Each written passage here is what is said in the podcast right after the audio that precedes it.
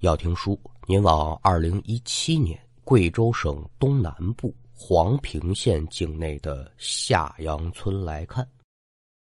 咱们今天要说这一位呢，姓杨，五十岁上下的年纪，方面左右的呢，就都老杨老杨的这么喊。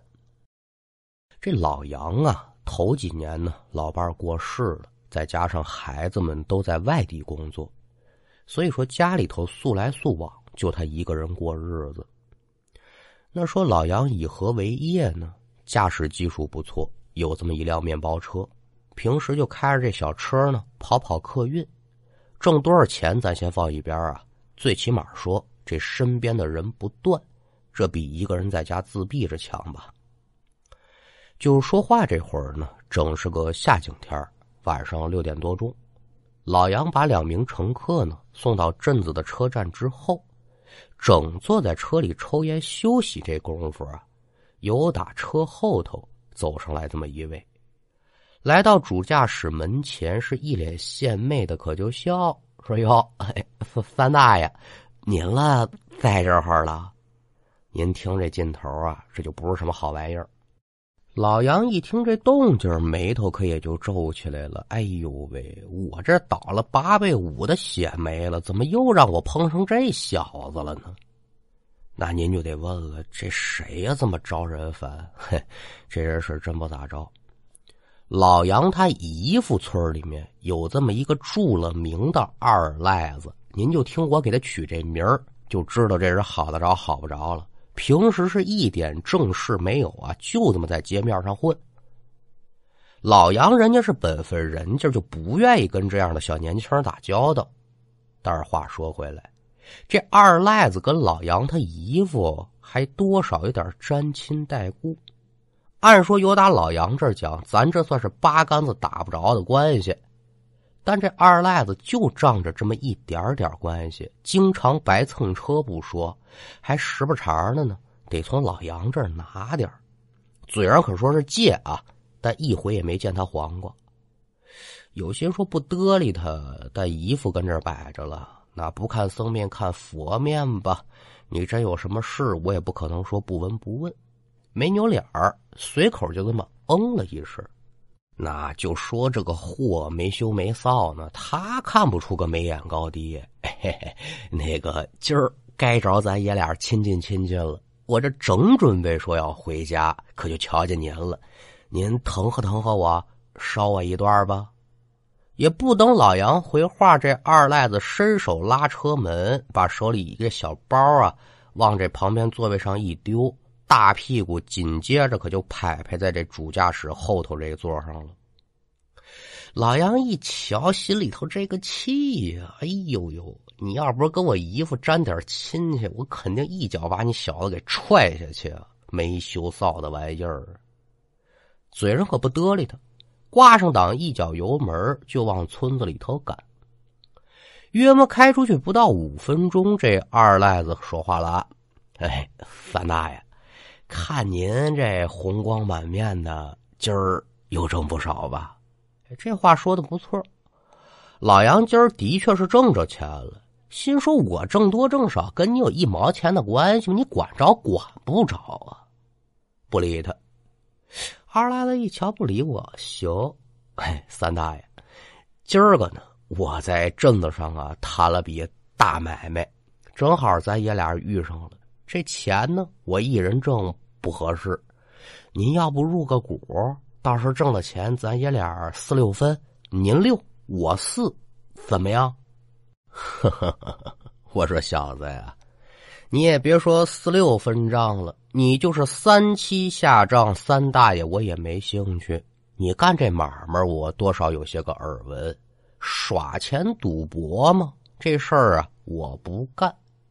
不过据我瞧啊，西村老周那儿有棚不让人的买卖，你可得去提前光顾光顾，要不也入个股？您瞧啊，老杨这话说的呢不温不火，但暗含着这可带着刺儿。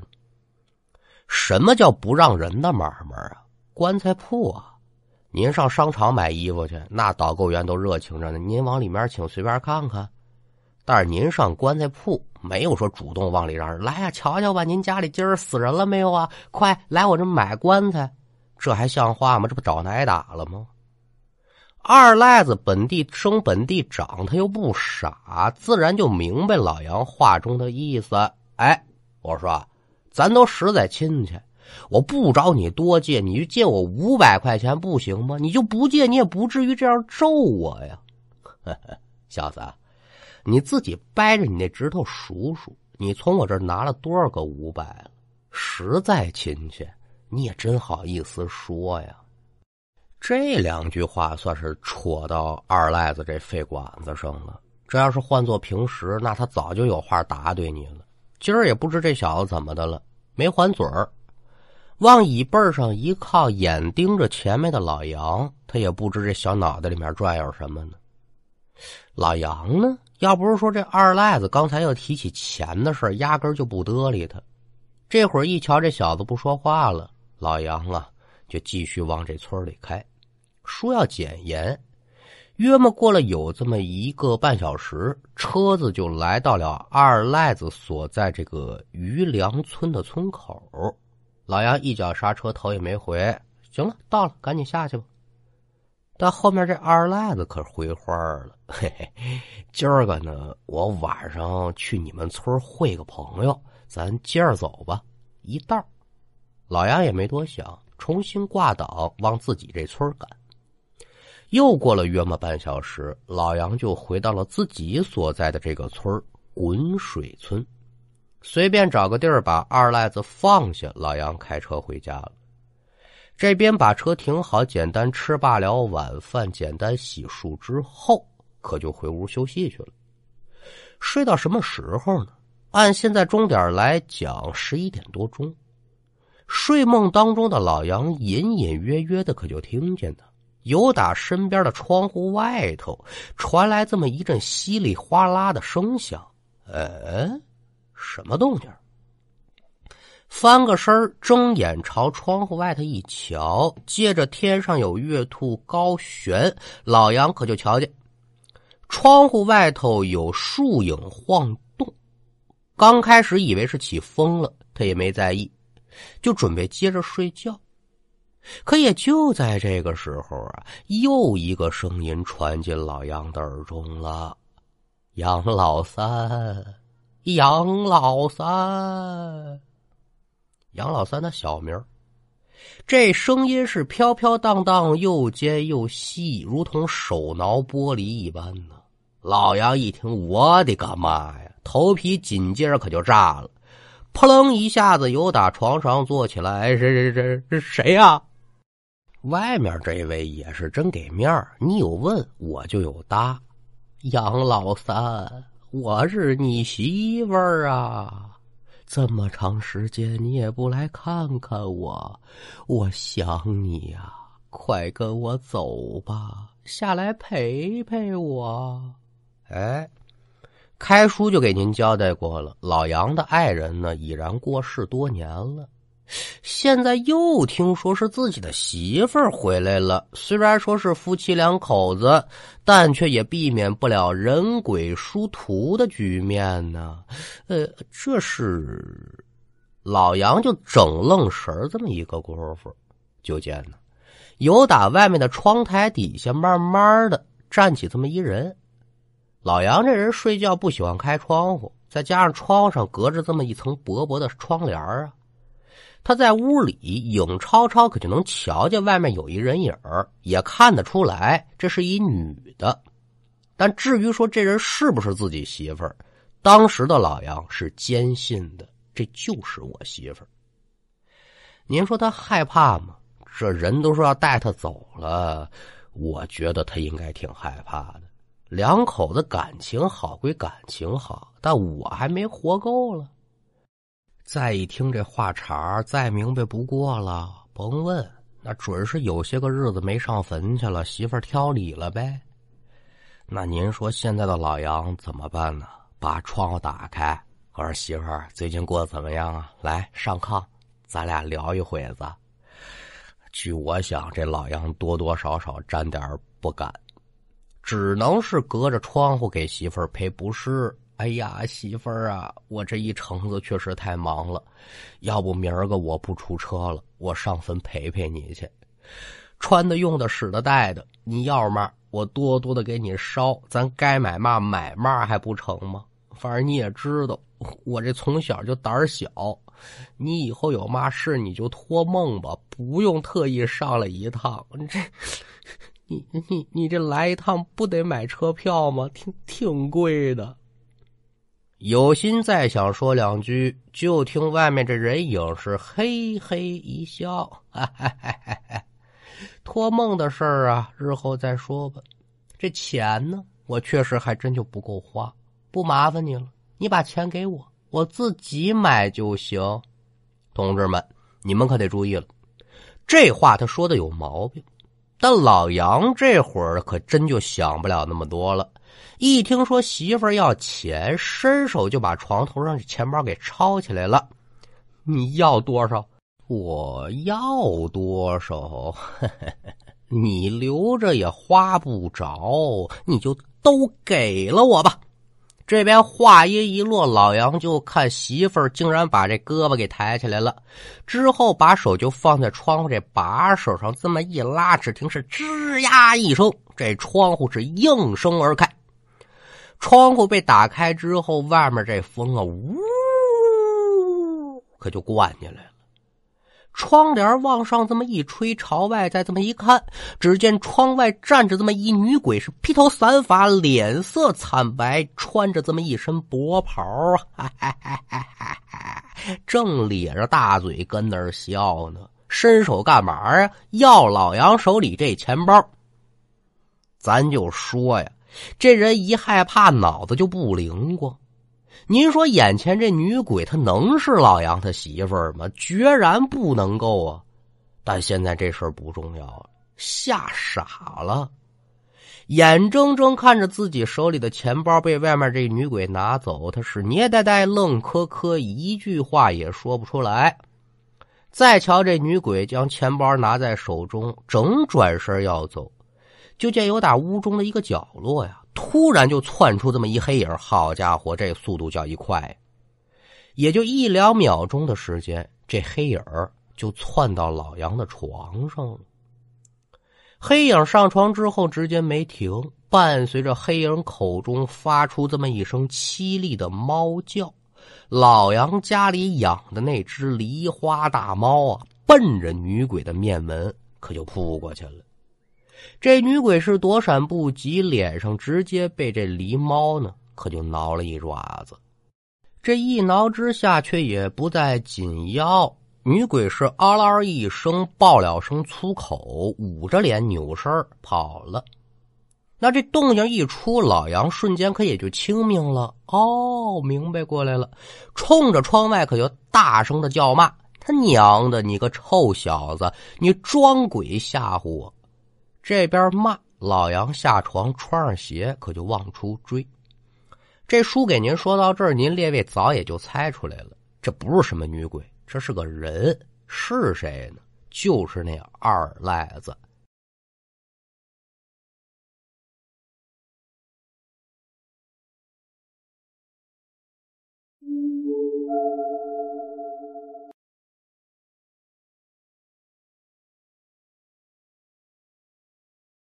这叫借钱不成，又挨了顿呲，心里憋气呀！老东西，我趁着夜色装鬼吓唬吓唬你吧。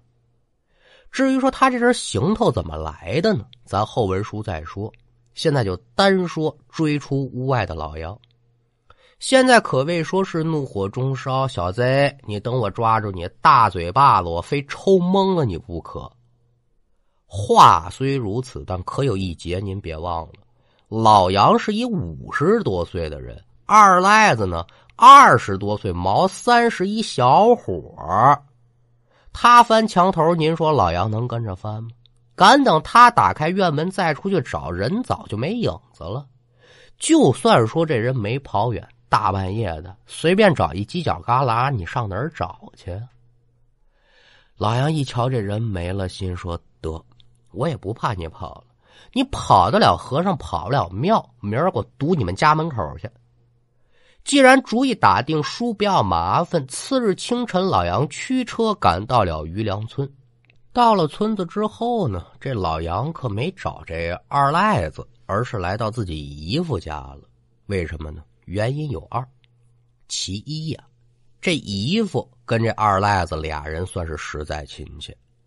说我直接上门找去，这事儿真闹大了，在村子里嚷嚷动了，这与我姨夫不好，家丑不可外扬，咱内部的事儿咱就内部解决。其二。以前二赖子做那些个事，老杨念着跟姨夫的情分呢，我也就不跟他计较了。但这回这二赖子太过了，所以老杨也想借此机会让姨夫这个做长辈的呢，你好好管管这孩子，不求说他能小好，我也不求他能把钱还给我，日后收敛点你这对外人这样的，你出去不让人给揍死吗？来到姨父家，一五一十的把话一小，老爷子也生气！哎呦喂，这小子真是太不像话了！大外甥，今儿个呀，我给你做这主。有了姨父这句话，老杨心头自然是高兴的喽。一天白天也没出车，就等着姨父呢，派人把这二赖子给找回来。说找可也没那么容易啊！一直到了晚上八点多钟。老杨的表哥才由打镇子上把这二赖子带回到家中。表哥找到二赖子的时候呢，没跟他说什么事儿，这边把人带回家了。二赖子进屋一瞧，哈，老杨也跟这儿了。再一瞧，我们家这老爷子是正襟危坐，怒目圆睁，坏了，马上就明白怎么回事了。那剩下的可也就是挨训了呗，你还能说什么呢？至于说他怎么给这老杨道歉，这钱怎么还，如何口是心非的保证日后我再不耍钱了，再不赌博了，咱都不表了。就单说昨天晚上那套装备是怎么来的，老杨钱包里这钱还有没有？您琢磨啊，这钱一旦落到赌徒手里，有多少他都得没了，这毋庸置疑的。那咱就好好聊聊他这身行头吧。要说这二赖子呢，真是会鼓捣。他是一个赌徒啊，赌博这东西呢，学徒我一再跟您说，自古以来都是赢的少，输的多，赢家永远只有一个，就是庄家。那您说我在赌桌上输了钱怎么办呢？输了就想翻本，赢了呢，赢了还想赢更多，那这钱怎么来呢？有存性，我可以继续赌；没有，我可以去借，借也不难。赌场里面他就放贷，但这玩意儿是高利贷，还不上的那就是一个下场，先挨打再还钱。你不想挨打，你就能躲，你躲不了怎么办呢？哎，贼起飞智啊！这二赖子想了一番化妆，买顶假发，弄个女人的衣服。对机会他给换上，哎，这招真是屡试不爽。还记得前文书跟您说吗？二赖子上车的时候扔这么一包在车上，这包里装的呀，就是他这身化妆的装备。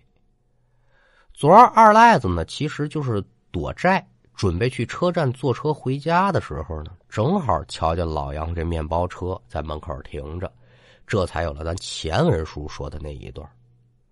路上这二赖子呢是想从老杨这儿再拿点钱，没想到呢人家给他一通臭怼，又赶上他输钱了，本来心里就窝火，想出这么一法子，一是为了吓唬吓唬他，二呢可是奔着老杨的钱包去的。脸为什么是白的呀？那抹的面粉呢？身上的白袍子那也是老杨晒在院子里的床单改的。本以为说是得手了。却不成想，半路杀出个程咬金呢，被老杨家那只护主的狸猫给挠了这么一爪子，全盘皆输。那这事儿可也就算是说明白了。虽然说没有一个什么结果，但是啊，我也得走了，跟这儿待着算什么呢？往家里赶。说到这儿呢，给您交代这么一嘴：老杨家住的这个村子叫滚水村。他姨父家住的村子叫余梁村，两个村子离得很近，中间就隔一个村叫杨村，就是咱开书的时候说的这个村子。回家这条路呢，是政府刚开辟的一条新路，还没铺水泥呢啊，路况不是甚好。白天走还行，说话这会儿就晚上十点多钟了，所以路上呢，老杨开的就慢。约么快走到下杨村的时候啊，老杨就瞧见，在前面不远处的一片松树林的路边站着那么一老太太，正招手呢，意思说你把车停下。一见有人拦车，原本心情不畅的老杨这脸上有点小模样了。这一天一个活我也没拉，钱包里的钱被二赖子还给用完了。没想到这个点还有人搭车，得我这一天不算白玩。把车开到老太太的近前，透过副驾驶的车窗，老杨可就问了：“说大娘啊，您这是准备去哪儿啊？啊，我这上前面的村子哦，哪个村啊？”你这往前开就行，等快到了呢，我跟你说，这钱我可少不了你的啊！一瞧老太太也不说具体的地址，再一瞧这老婆的长相不认得，心琢磨哈，附近这几个村子里的人大部分我都认识，看来这老太太呢去的村子应该挺远，远不怕呀，路费她还多呢。那行啊，我给您开门。说着话，老杨是往后一侧身，打开这侧门，把老太太请上车。老太太安顿好，正准备是要挂档往前走。哎，老杨又乐了，该着杠着，我有这财运呢。怎么回事？就见呢，在前面不远处又来了这么一对母子，看这架势呢，跟老太太一样，也是坐车。果不其然，母子来到副驾驶窗前，母亲冲这老杨说：“说师傅啊，我们想搭个车，您方便吗？”老杨这次答应的更干脆了：“行啊，快上车吧，去哪儿？”母亲点头，领着孩子上车。上车之后呢，就见这孩子呢对老太太说：“奶奶好，哎呦，这小宝贝儿真乖。”扭头，老太太就问这母亲。说你们娘俩儿这也回家呀？嗨，可说的，大娘赶上有车了，回家看看。老杨在前面一听俩人这话茬儿，司机嘛就爱瞎搭个聊天嘛，扭头顺嘴就问这么一句：“说您二位一个村啊？啊，不不，不是一个村的，我们是邻居。”老太太这话说的别扭，老杨听着也奇怪啊。不在一个村还住邻居。但一瞧母子俩都在后排坐好了，老杨可也就没多问，正过身子朝前一瞧，不由得又是一愣。只见呢，有打前面又来了这么一男一女，一对中年人。哎，今天这是该找我多挣钱呢？这买卖，心里头琢磨着。一男一女也来到了切前，理都没理老杨，直接拉门就上车。这一对中年人上车之后呢，跟车里这几位呢也是聊得很热络，都是家常嗑，吃了没啊？好不好啊？这一类的。老杨一瞧，嚯，今儿这有点意思了哈，这都不是一个村的，莫不成这也都是邻居？新鲜。我这七座面包啊，现在可也就剩副驾驶没人坐了。再来人一个成，多一个我也坐不下了。今儿这生意算是得以了。所有人都在车内乐坐。老杨还是说呢，想跟您老几位确认确认，您到底具体在哪儿下车？这老太太伸手把他拦住：“哎，不不不，小子，你开你的，等到地儿呢，我告诉你，小子，我这……”我也五十来岁了，你自然说是年纪大点你这么说话不不合适吧？他一琢磨，得了吧，我也甭跟你较这个劲了。倚老卖老的人多了去了，哎，走。心想着呀，我还能不能再捡那么一人？但这次呢，没能如老杨所愿。道路两侧是一个人都没有了，发动汽车，沿着这路可就朝前走。在这期间呢，老杨有心跟后面这几位聊聊天啊，但连找了好几个话题都没人搭理他，就这么直挺挺的坐着，哈，有意思吗？没办法，老杨就只能把这收音机打开，准备听听音乐啊，缓解一下这尴尬的气氛。可是，等这收音机打开，连调了好几个波段，收音机都没有出现该波段应有的内容。都是呲呲啦啦的噪音，火，收音机也坏了，不能啊！白天的时候还好好的呢。有心研究研究，但是现在开着车，咱不能分神。无计奈何，老杨只好是把这收音机关了，自己拿嘴呢就哼歌。约么朝前走了五六分钟，老杨就突然发觉呀，哎呦，这浑身上下怎么就这么别扭呢？但具体说是哪儿别扭，他说不上来。再一个呀，虽然车里有动静，但是老杨就感觉这车里是一片的寂静。另外，这会儿车里的温度也不高，老杨这身上却一直冒汗，尤其是后背，感觉衣服马上就快被这汗给浸透了。怎么办呢？活动活动身子吧，想着说是能缓解一下。可是，一点用都没有，那种特别奇怪的感觉依旧存在呀。眼看这车可都不能安心的往下开了，心说得了吧，我停下来稳当稳当。这后头还坐着人呢，真说出那么一点点闪失，你把我砸碎了，我也担不起呀。心里打定主意，老杨将这面包车停在了路边扭头朝后瞧。这几个人呢，还是之前那姿势。对于老杨的突然停车呢，也没人问说：“师傅，您为嘛停车呀？” 这老几位啊，我这有点不舒服，我下车缓一缓。这话说完，就见几个人脸上的表情是微微一变。停了片刻，老太太犹豫开腔说：“你怎么个不舒服法呀？”老杨也不隐瞒，把自己的种种奇怪感觉说了一遍。之后，就见这老太太家车里另外几个人瞧了一眼，哦哦哦，是这么回事哈。行啊，那你下去歇歇去吧。哎，您几位稍等啊，马上。说着话，松开安全带，开门下车，来到路边，从口袋当中拿出烟，可就点上一支。可也奇怪了。这人自从下了车之后，就突然感觉呢，那个不舒服的劲儿没了。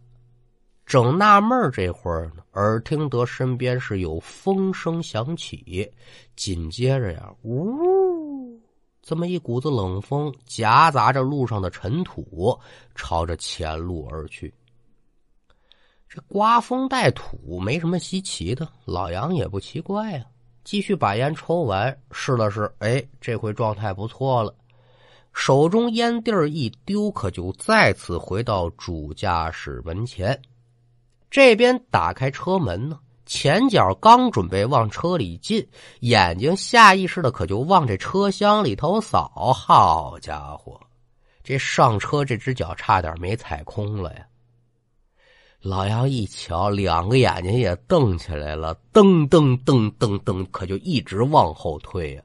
是一脸惊恐的望着这面包车，紧接着腿肚子也转了筋了，身上也跟着抖楞了。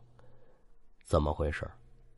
这会儿啊，刚才坐的满满当当的面包车是空无一人，车门没被打开。老杨刚才抽烟的时候也没听见动静，更没有见到人下车。您说这一车的人去哪儿了？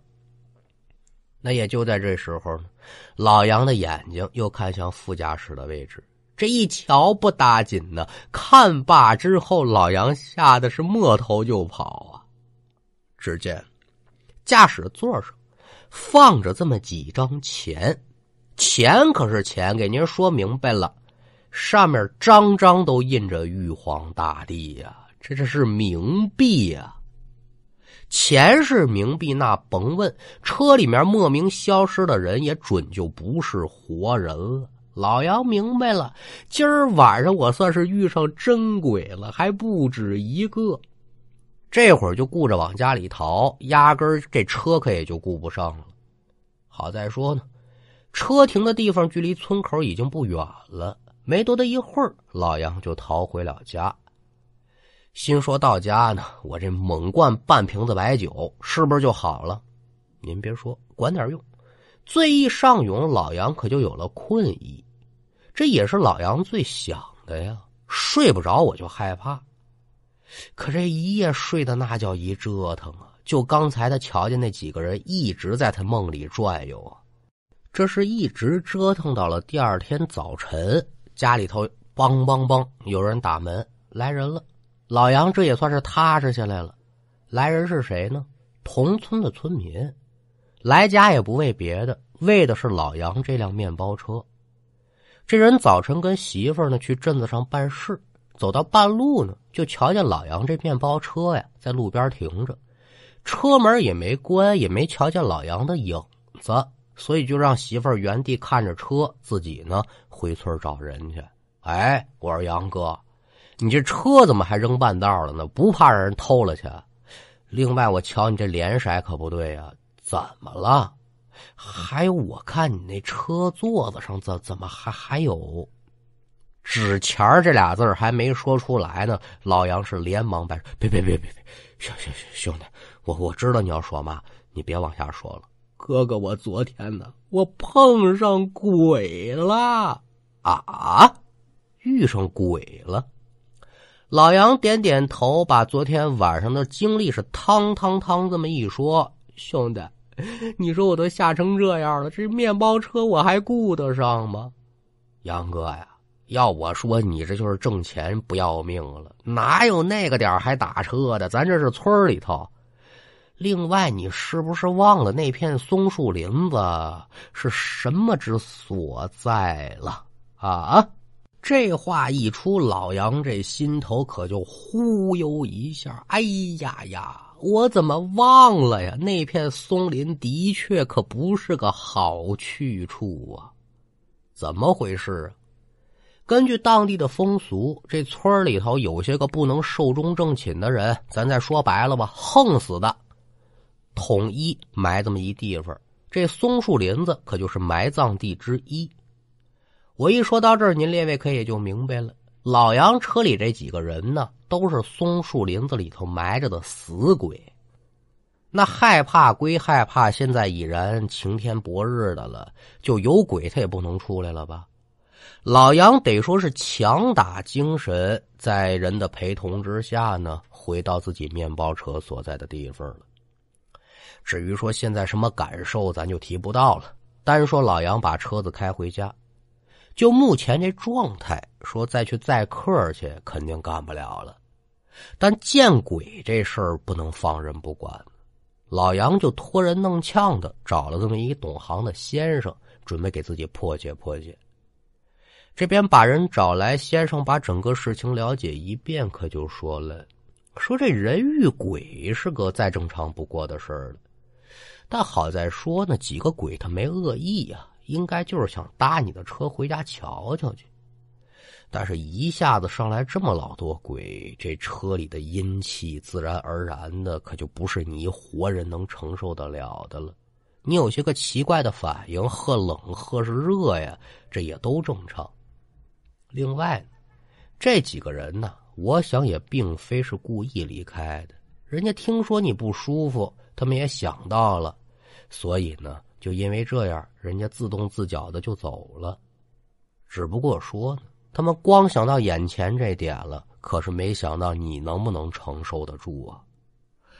那要说如何破解呢？也简单，买点香烛纸马，弄点贡品，松树林子给他们烧烧。你呀，这段日子最好就在家休息吧。毕竟这么多的阴气入体，一时半刻的你也未准能恢复。仙儿说的清楚，老杨听得明白，但就有一件事啊，老杨不明白。我说先生，之前我也有好几次跑夜车的经历，但是那几次经过松树林的时候，我咋啥都没遇上过呢？先生点头，哦，这活人遇鬼的诱因很多种，比如说八字弱呀、运势低等等等等吧。